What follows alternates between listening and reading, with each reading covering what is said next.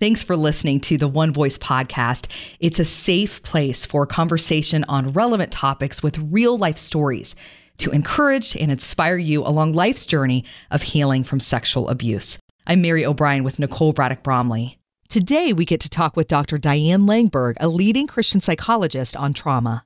Diane, hi, it's Nicole Yes. Bromley. Hi, Nicole. It's so nice to hear your voice in person. I've looked up to you for a number of years. I heard about Oh, you my. Uh, from Boz, actually, at Grace. Ah, okay. Thank you so much for your time. I know you're a wanted woman, and uh, survivors um, really treasure your time. So I'm grateful for your voice today. You're welcome. Well, first and foremost, you have been working with sexual abuse survivors for how many years now?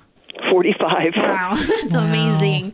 So you have so much experience, obviously, and I, I've heard a lot of your work with trauma memories, and I think that's something that's very unique um, when it comes to your experience that I would love for you to share.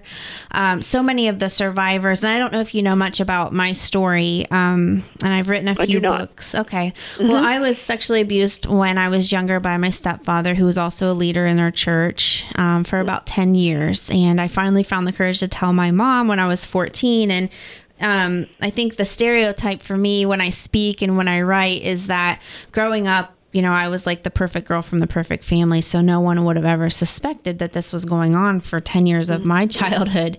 Um, but when I finally told my mom, she did believe me and reported it. And then seven days later, my stepfather took his own life. And so that kind of shattered my perfect world for, you know, moving forward when it came to my trauma. Um, and I tried to really cover it up again with that perfect girl mask. But I realized over time that the trauma memories were still there. And uh, I've heard you say before that since we can't erase them, then we have to learn to live with them so they don't poison us. Yes. I love that because I feel like that's so true in my own life. But also, as I've been speaking, uh, I speak mostly at Christian colleges across the country, and just story after story will emerge after they hear my story. And so many of them have those same questions. Nicole, I have been able to talk about my abuse, you know, maybe with a counselor or with a trusted friend. And, you know, I feel like I'm at this point in my healing where things are pretty good, but these trauma memories will emerge or I'll be triggered by something and it completely stops me in my tracks, you know. This healing journey that I'm on, it just becomes scary and dark, and I'm isolating myself, and it invokes the fear and the panic and uh, mistrust, confusion, anxiety.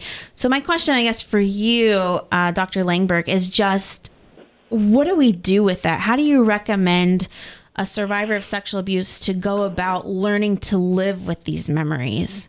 If somebody told me that was happening, I think one of the first things I would suggest is that there may be um, other ways to do work with those memories that did not get done, say, the first round in counseling. Okay. Uh, Because most things, particularly things that are painful um, and traumatic, come off in layers, which is, on the one hand, hard because we want it to be done. But on the other hand, it's gracious because we would be so overwhelmed if we had to do all the layers at one time, we wouldn't true. get through it. Yeah. Yeah. And so there's, and I always tell people, the people who come and then they say, I think I'm finished, and we agree, and they go, and then, you know, five years later they knock on my door again. right. and, and there is absolutely no shame in that because you've been mm-hmm. out there doing life and and living in the present and moving forward and everything else mm-hmm. and then it's as if you know your mind and god together say okay here's another layer you need to look at so you can have even more freedom Yeah. Yeah. So i, I think it's important for people to understand number one that's really normal Mm-hmm.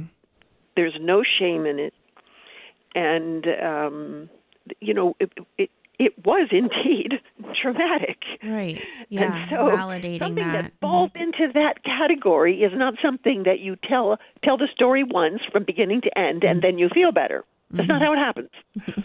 Oftentimes those other layers have to do with understanding new ways or deeper ways that it has actually continued to affect us or manage us in some ways that we don't want it to. Mm, yeah.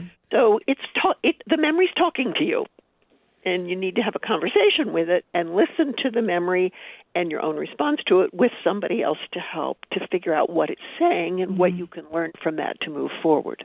So a lot of that is just about revisiting it, being okay with revisiting that memory. Maybe you've already worked through the same one before, but there's something new that's coming up for you and to not ignore it, but to look at it in a safe environment, talk through it, cry through it, be angry through it, feel through it and see maybe what God wants to show you. Yes, and learn how to talk back to it. Mm. So what does that it- mean? Talking Well- back to a trauma memory. The visual that I have is standing in front of it with your legs partly apart and your hands on your hips and saying, "You listen to me." I like it. Okay. Um, That's how Mary talks to do, me usually. It has to do with yes. You can't talk to me like that because you're full of lies, and I'm not going to believe what you're telling me about myself. Yeah. So there's there's often that piece of it, particularly if it recycles around again. There's probably a place where it still has a toehold where you maybe don't entirely believe what it's telling you, but mm. there's a piece of that in there. And mm. so dealing with it face on in that way turns the light on full force as opposed to just kind of keep pushing it back into the corner thing, which doesn't work very well anyway. Right. And so the light goes on full force, and you identify, oh my gosh, I've been believing this. You know, listen to me. Mm-hmm. That's not Yeah. God's truth. So you lose. A little bit of uncovering maybe the lie that's um, rooted in that memory. Yes.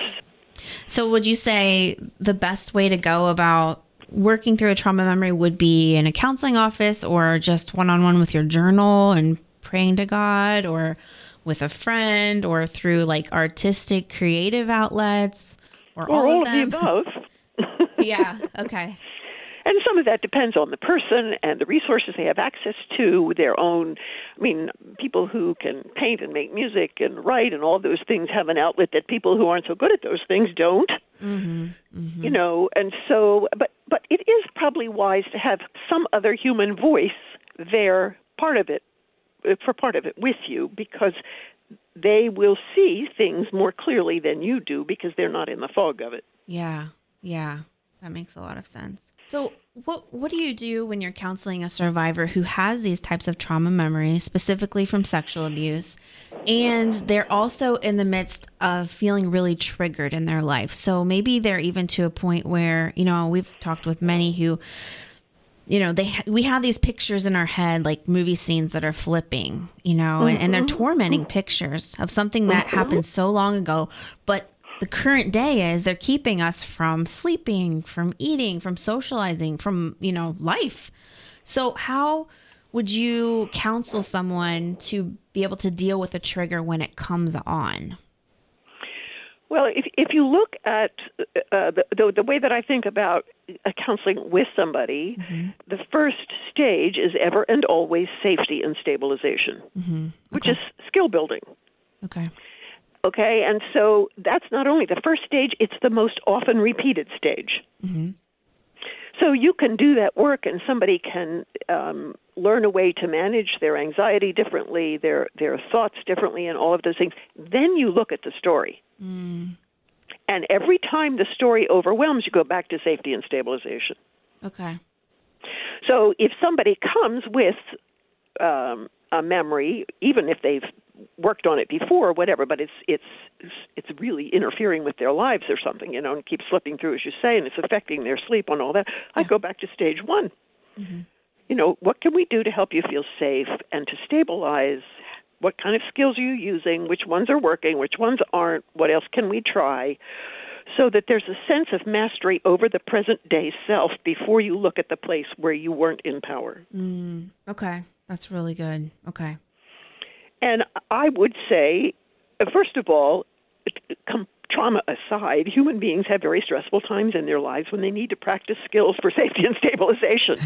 right You know, where they're not sleeping well, or they're whatever, mm-hmm. or they're not managing uh, their emotions well. I mean, that's just mm. part of being human in life, where we get overwhelmed or too stressed or whatever. You add trauma to that, and it happens much more frequently, mm-hmm. Mm-hmm. which is not a commentary on the person; it's a commentary on trauma.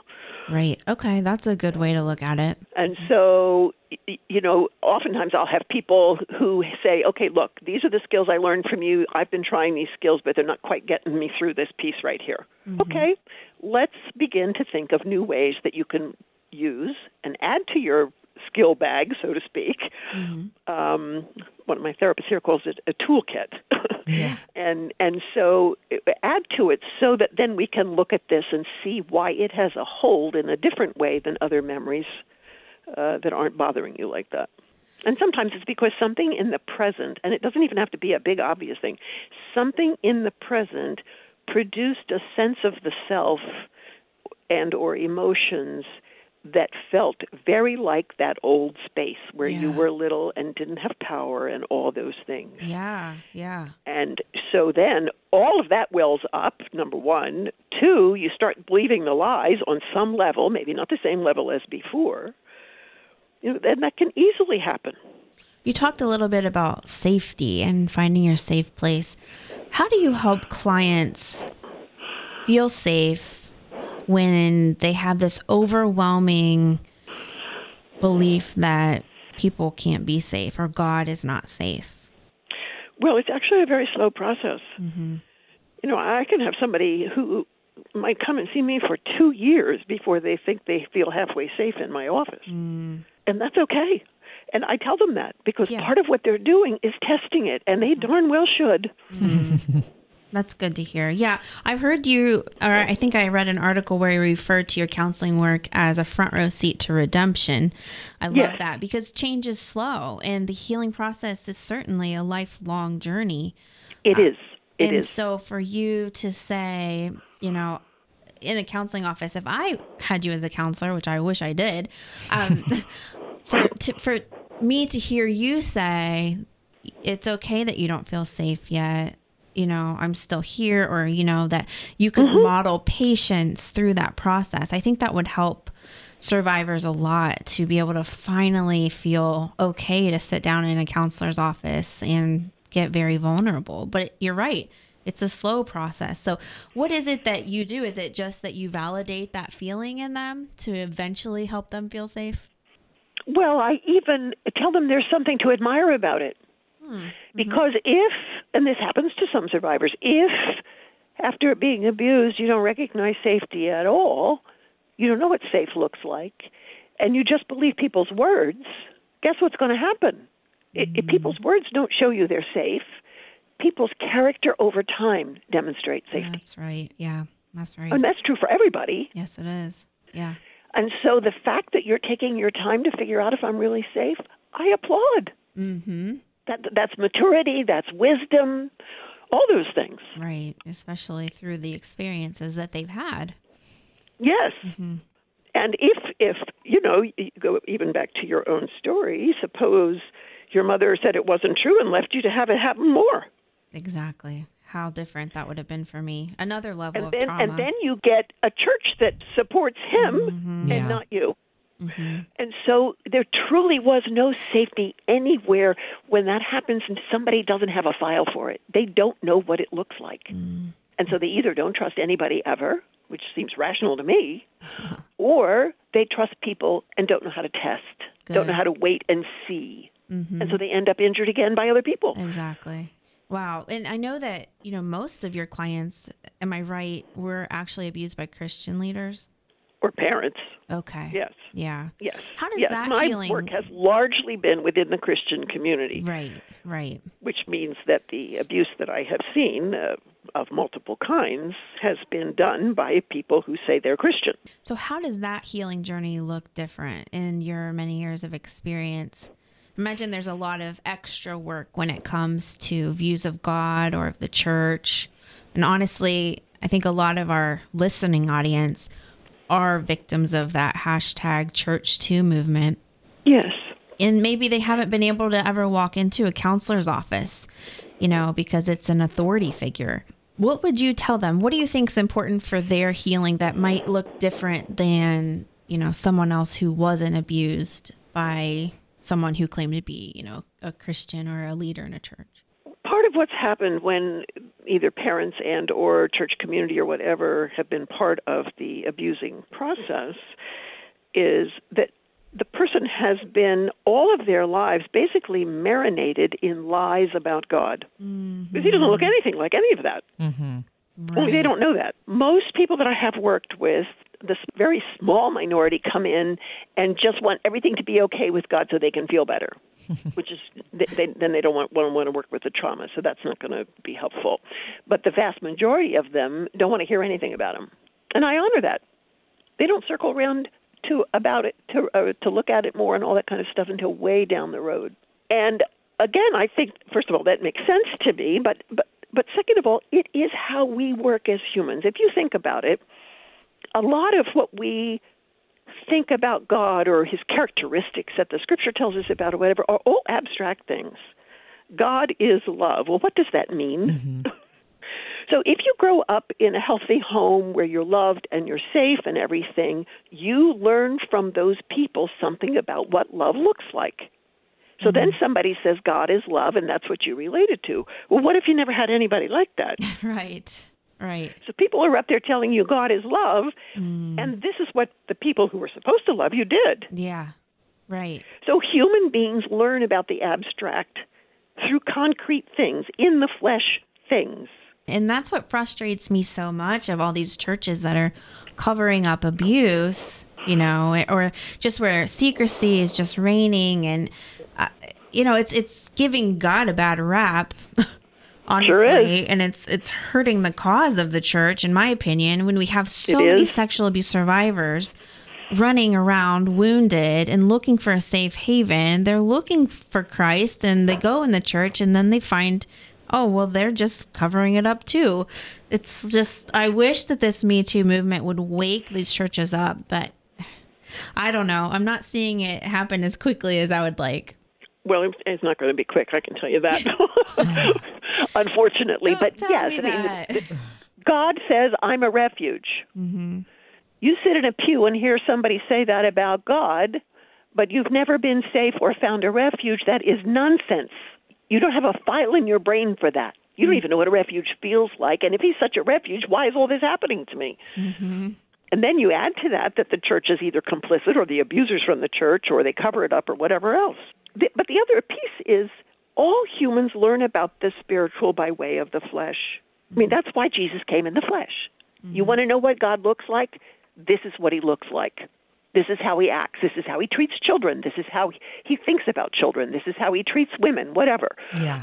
In the flesh. That's why, I mean, I, I often say to people, you know, when the, the sacraments of the church are baptism and communion, that's water, bread, and wine. That's the diet of a peasant.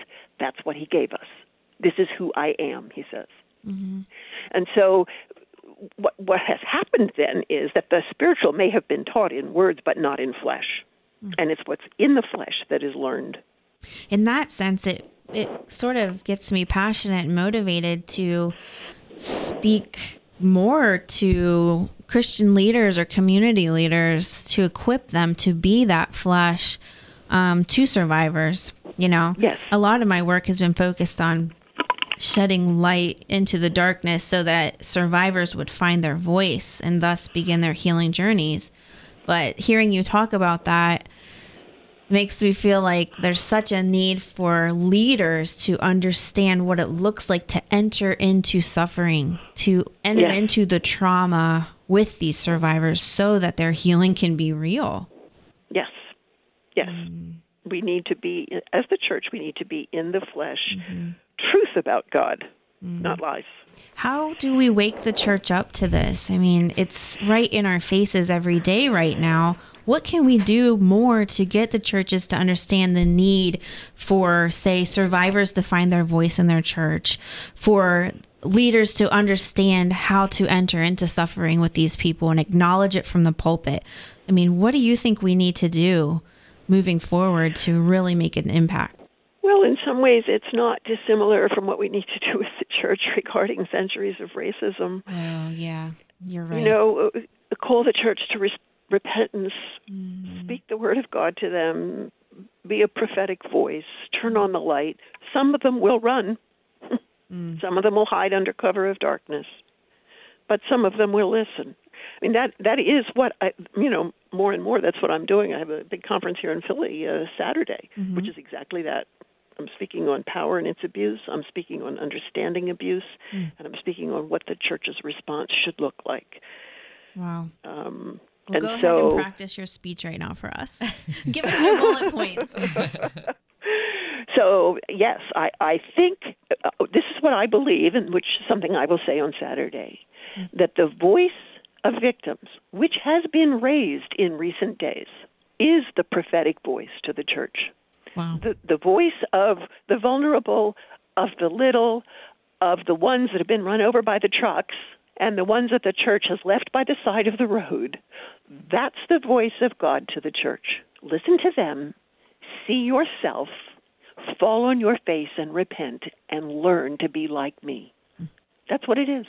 And what unfortunately many people do is see those voices as a disturbance, which is exactly what the religious leaders did with the little ones in Jesus' time. And he said, Don't get in their way. Listen, because of such, of the ones like these, that is my kingdom. That's what he said.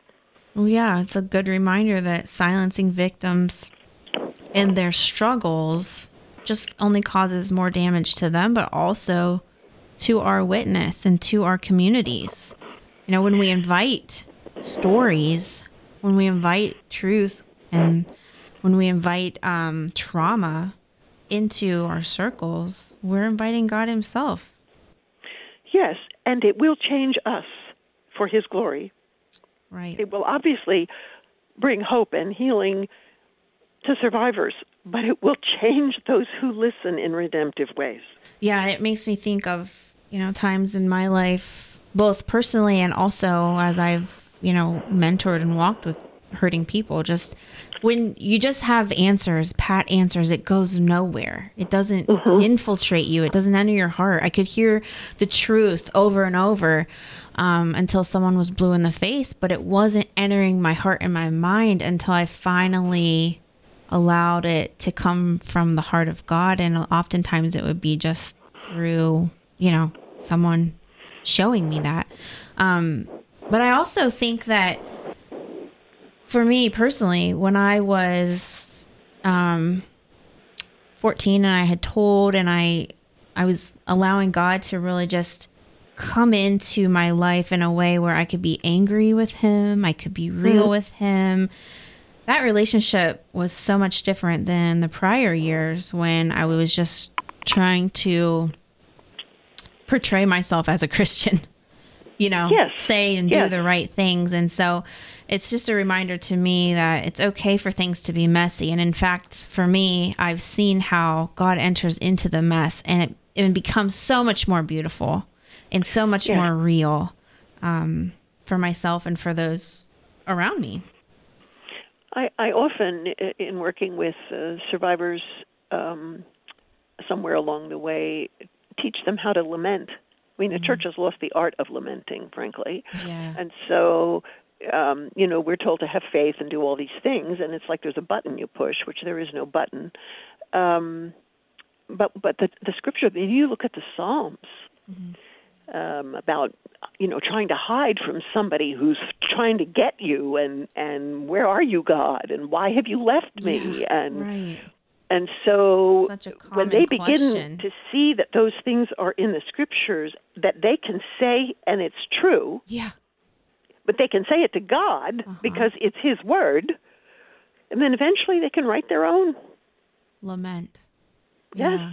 yeah. And and you know he he didn't just bear our sin; he bore our griefs and our sorrows. He wants them. He wants us to speak the truth about them. That's good. And I think we hear a lot of truth as survivors who are on the healing journey, you know, things like you are not alone. It wasn't your fault. And I personally have found these to be key to my healing journey. Um, but what have you found to be fundamental truths, you know, that are crucial for that healing journey of sexual abuse survivors? Well, one is simply, you know, you've talked about telling your story, which at the beginning, you know, you can't say once upon a time this happened and then this and then this. That's not how victim stories are told. You know, they're Mm-hmm. told mixed up and backwards and upside down and everything else, and eventually they become a narrative. Um, so I, I think that you know having that voice not only for what was done, but for the impact of what was done, and how it has shaped me, and what I feel about all of that. I think those are absolutely vital, and they take time and lots of repetition Yeah. and that's the way it is. That's not a problem or whatever. I think also, you know, you said it's not my fault. One of the things I, I learned in, in the early years when I first started, there was no literature. There were no, mm-hmm. I mean, post traumatic stress disorder wasn't even a diagnostic category back then. And there weren't very many women in the field. So people were coming to me and telling me things. I had no idea what they were talking about. and I couldn't find anything. I mean, first of all, there was no Google, you know, so that's a problem. but what was in the literature was Freud, who said women told him these stories and he decided they were lies. That was what was in the literature. Mm, wow. So I ended up learning a great deal about trauma from Holocaust survivors. Those were the books I read. Holocaust survivors. Yeah, like Elie Wiesel, Yeah. Primo Levi, and they both talk about shame. Mm-hmm. And they both talk about what it's like to bear the shame that belongs to the perpetrator. And th- which is what happens with victims. They feel full of shame, but the fact is it's not their shame. The shame is of the person who did it. Yeah. Right. And so learning that over time is a huge piece and also of course a slow hard piece. Definitely. But I often it's a little graphic, I suppose, but I, I which I guess you can do on a podcast. But I often Yes. say to them, you know, if you were standing next to somebody and they vomited all over you, who's going to smell bad? Oh, You are. yeah. That's so It's true. not your vomit. It's not a sign of your sickness. That's a good It's because you were standing near somebody who was really sick. And so you still have to get a shower, but it's external to you. It didn't come from your heart. So it's it's things like that that try to help them understand, yes, there's a great burden of shame, but no, it is not yours. But unfortunately, we have to walk out all this work, this hard work. Yes, mm-hmm. and people often will express the fact this seems really unfair, and not, you know, the mm-hmm. fact is, yes, it is. Yeah. You know, if somebody runs over your legs with a truck, they're going to walk home. You're not. That's mm-hmm. not fair.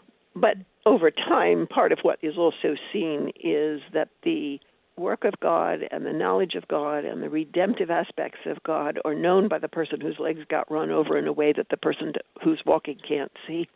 There's gifts mm-hmm. even in that injustice. Now, would I rather it never happened? Of course. Uh-huh. Certainly they would. Mm-hmm. But there are treasures. It's in Isaiah where he says, you know, the, the treasure. He talks about the treasures of darkness uh, and the treasures in the hidden places, the hard places. And and the treasure in the darkness, of course, ultimately is Christ Himself. He's there.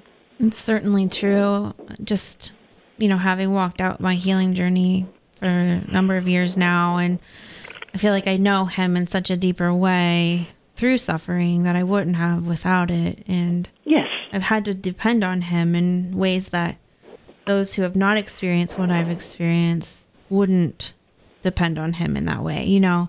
So those are definitely treasures that I'm grateful to take away and to, you know, have in my toolbox just having been on this healing journey. But at the beginning, it was like, I don't even care about that. This is just painful. No, you. Of course not. You know, of course but not. Yes. to be able to look at those behind us and the listeners that we have on our podcast now or you know people in the audience who've never told their story for the first time to just be able to lend that encouragement to them that you know I hate that you went through this. I wish I could have changed it for you, but I do know that it's going to get better and God can meet you in this and give you hope and strength and creativity in ways you had never dreamed of and all of these wonderful things if you just can stick it out.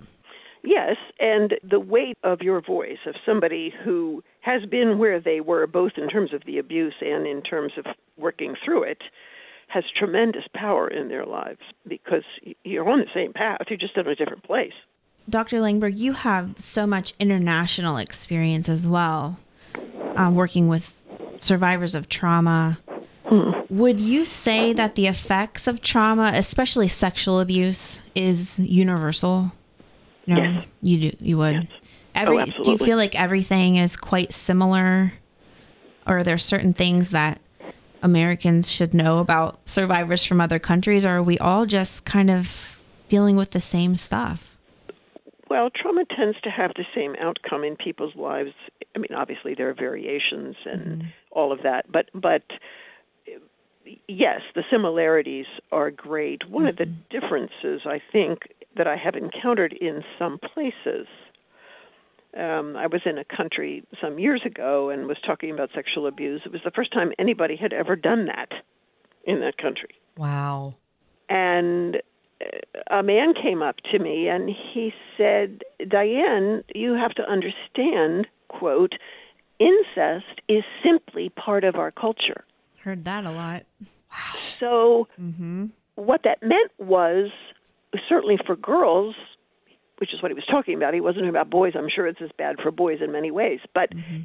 what he was saying to me is no girl or woman has ever known a girl or woman that didn't happen to. Mm-hmm. She can't even think, I don't want this because it shouldn't be happening. It is what happens. Right. I was in uh, Cambodia in February teaching people from 10 different countries about abuse and trauma this past February. And there was a woman there from a country up in the middle of nowhere, whatever. And she said, I've been there for 20 years and I have never met a female who has not been sexually abused. Yeah. Never. Yeah. Goodness. Yeah. I remember doing a book tour in Kenya, and many of the moms were saying, Well, we were sexually abused, so we just expect it to happen to our daughters. Yes, it's what happens if you're a girl. And the same thing is true often with domestic violence. I mean, if you've never known a woman who wasn't beaten, you expect to be beaten. Yeah. So here, at least, with access to literature and things like that, mm-hmm. we know that this does not actually happen to everybody. If you're in a country where you've never heard anything different, you wouldn't even know to seek help. You don't seek help for something that happens to everybody. What, what's to help? I think it's good for us to think about those who are going through things in other countries and but I also love that trauma is so universal in the effects of Yes. it and suffering Yes. and you know, it crosses all borders and Yes, it's part of how human beings all around the world ruin human beings. Mm-hmm. wow. and and the damage across cultures is very similar. You know, it shuts people up, it isolates them, it terrifies them, it affects their sleep. You know, they have utter helplessness. All of those things that are experienced here in response to such traumas are experienced globally. Mm-hmm. And I think in community of survivors, it's it's helpful to our healing. So whether we're here on the other side of the world, that we all can sort of understand where one another are at when it comes to healing from sexual abuse. Yes, yes, there are ways that you can connect and mm-hmm. understand and walk with because you can be from Timbuktu and you can be from Cincinnati, and there's similarities. Mm-hmm.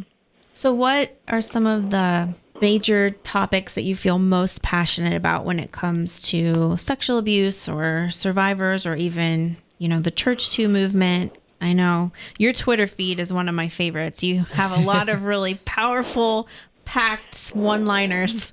So Oh, thank you. You're welcome. Um, so, what are some of the things that that you really enjoy talking about, and and maybe just some final thoughts for those who are on their their healing journey from sexual abuse? Just some encouragement for them to keep going.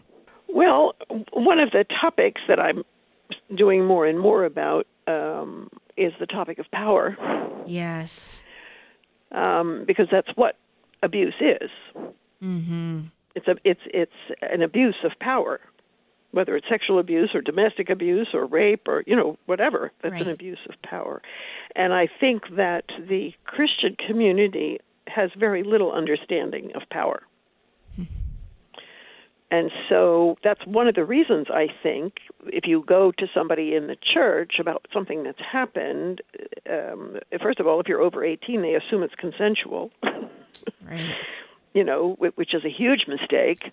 Um, and they don't understand that abuse, such as you described in your own life, is not just sexual abuse, but it's sexual abuse by the person who had the power in your life Certainly. and who was supposed to care. Mm-hmm. That's way more than, quote, just, there's no such thing, sexual abuse.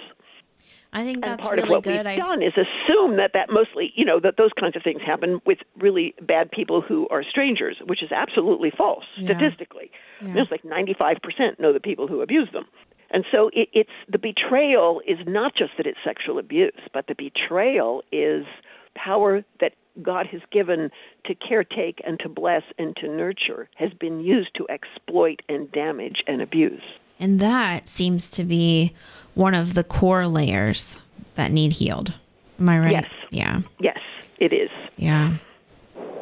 Well, I, I feel like that's so true. And it's something that's not spoken about very much because, you know, I can step off a stage and a number of sexual abuse survivors will come forward and, you know, talk about something that happened when they were a child.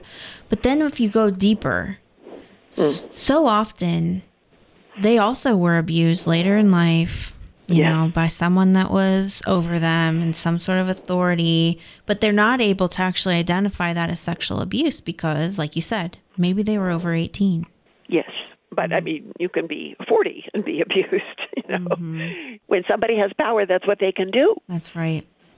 Do you think that and this might be a loaded question but you know patriarchy or you know com- complementarianism versus egalitarianism does any of that play a role Number one, I don't like those terms. okay what terms I do don't you like either one of them. Well, I, they feel like terms that some people decided were Christian and stuck them in somewhere. Yeah. I do agree. yes. So that's one. So I don't use them. Yeah. Um, Well, they I'm not carry going to either. Right. Well, they carry baggage and assumptions with them, depending on who you're talking to. That is so true. That is so true. So that that's my first response. Yeah. Secondly, the answer is yes, partly because they've been baptized. so people listen to whatever somebody in a particular camp says because that particular term has been baptized as the only good and right way. Mm. Yep. Um, But it causes so much division. It causes terrible division. That's another reason that I don't like them. Yeah. I mean, yeah. if if you stand in front of husbands and talk them talk to them about loving their wives as Christ loved the church, and you actually break that down so you can they can have some idea of what that looks like when you're living with somebody, that's a whole different thing than mm-hmm. saying, "Are you this or that?" yeah, exactly. It's so true. Part of the reason I also don't like them and, mm-hmm. and is that they are used as power words. Well, that's why I brought it up. Yeah. Yep. And so if I'm in X camp, the people in power say this, so I think this, so I should act like that. And if I'm in Y camp, the people in power say this, and they say God said that, and so so they're used in ways that I think are very damaging. Yeah. They are not only used to abuse, they are used to let abuse continue and to say that it's godly, mm. which is to profane the name of God. Because there is nothing that is sinful that is godly. Mm. That's that's that's an oxymoron. That's impossible. And there is nothing in the scriptures to justify abuse of another human being. I don't care who it is. So it's really muddied the waters. Such good perspective. Thank you. As we're looking at trauma and survivors of sexual abuse, what do you think survivors need to hear more? you know, man, woman, boy, girl, whatever, who's been sexually abused, to cross the threshold into somebody's office to get help means you are a man or woman of courage, Mm. which is not what they feel at all. But you are taking uh, uh, power over your own life, making a decision to get help, to look at the thing you most want to forget and that causes you the most pain. That takes courage. Yes, it does. So, I mean, I say that to people, but but just uh, when somebody comes in, particularly at the beginning, and just full of raw pain and feeling helpless, and they were helpless when the abuse happened and all of that, they really don't see how much courage they have. So I want them to see it and know it and see that I not only see it, but I respect it. Yeah, and just, you know, as a professional, as an experienced psychologist, you would just encourage anyone listening to take that courageous step in seeking therapy for the first time Yes. or well, and yes, for or those the sixth who time, it doesn't matter. yeah, Yes. coming back, Yes. yeah.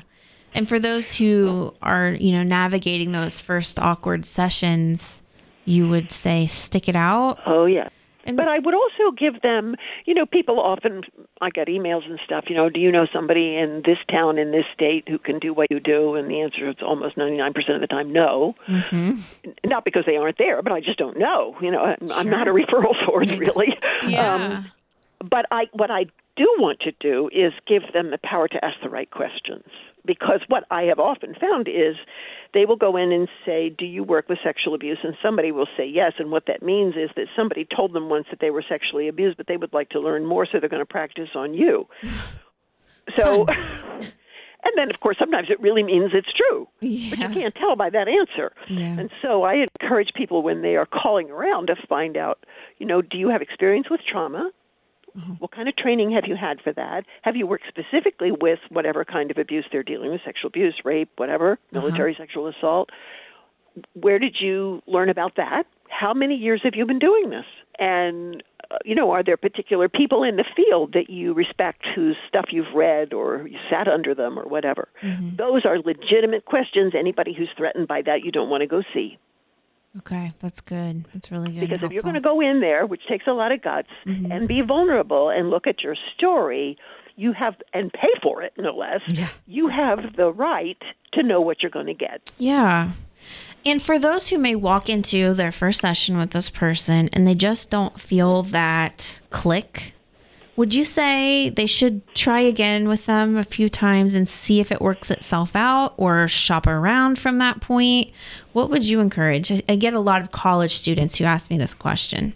Well, I guess one of the things I would want them to do is to go away and assess the click, because it, it, not all clicks are created equal.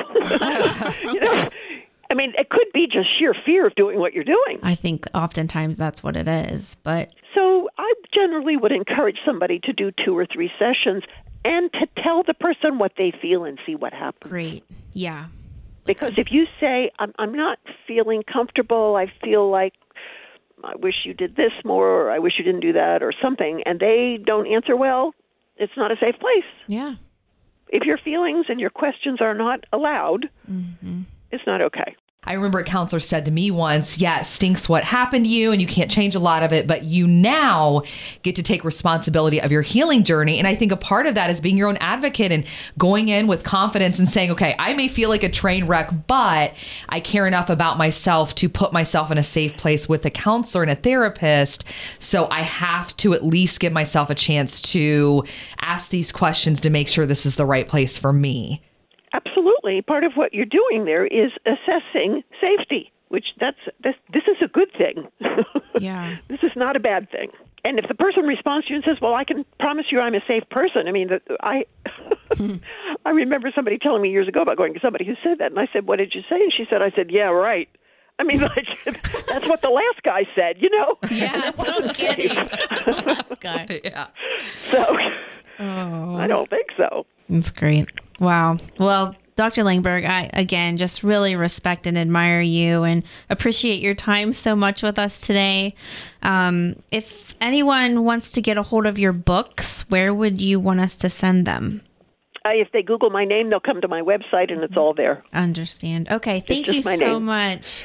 Let me just say one more thing to Please. survivors, if I can. Yes. So I want them to know that I have hope for them. Mm-hmm. They don't have to have any. They can piggyback on mine, on yours, Mm-hmm. on those who have watched people walk this road. But it's there, whether they can see it or feel it or not. I think that carries a lot of weight coming from someone who's seen so much, seen walked through so many stories and deep, deep trauma all around the world.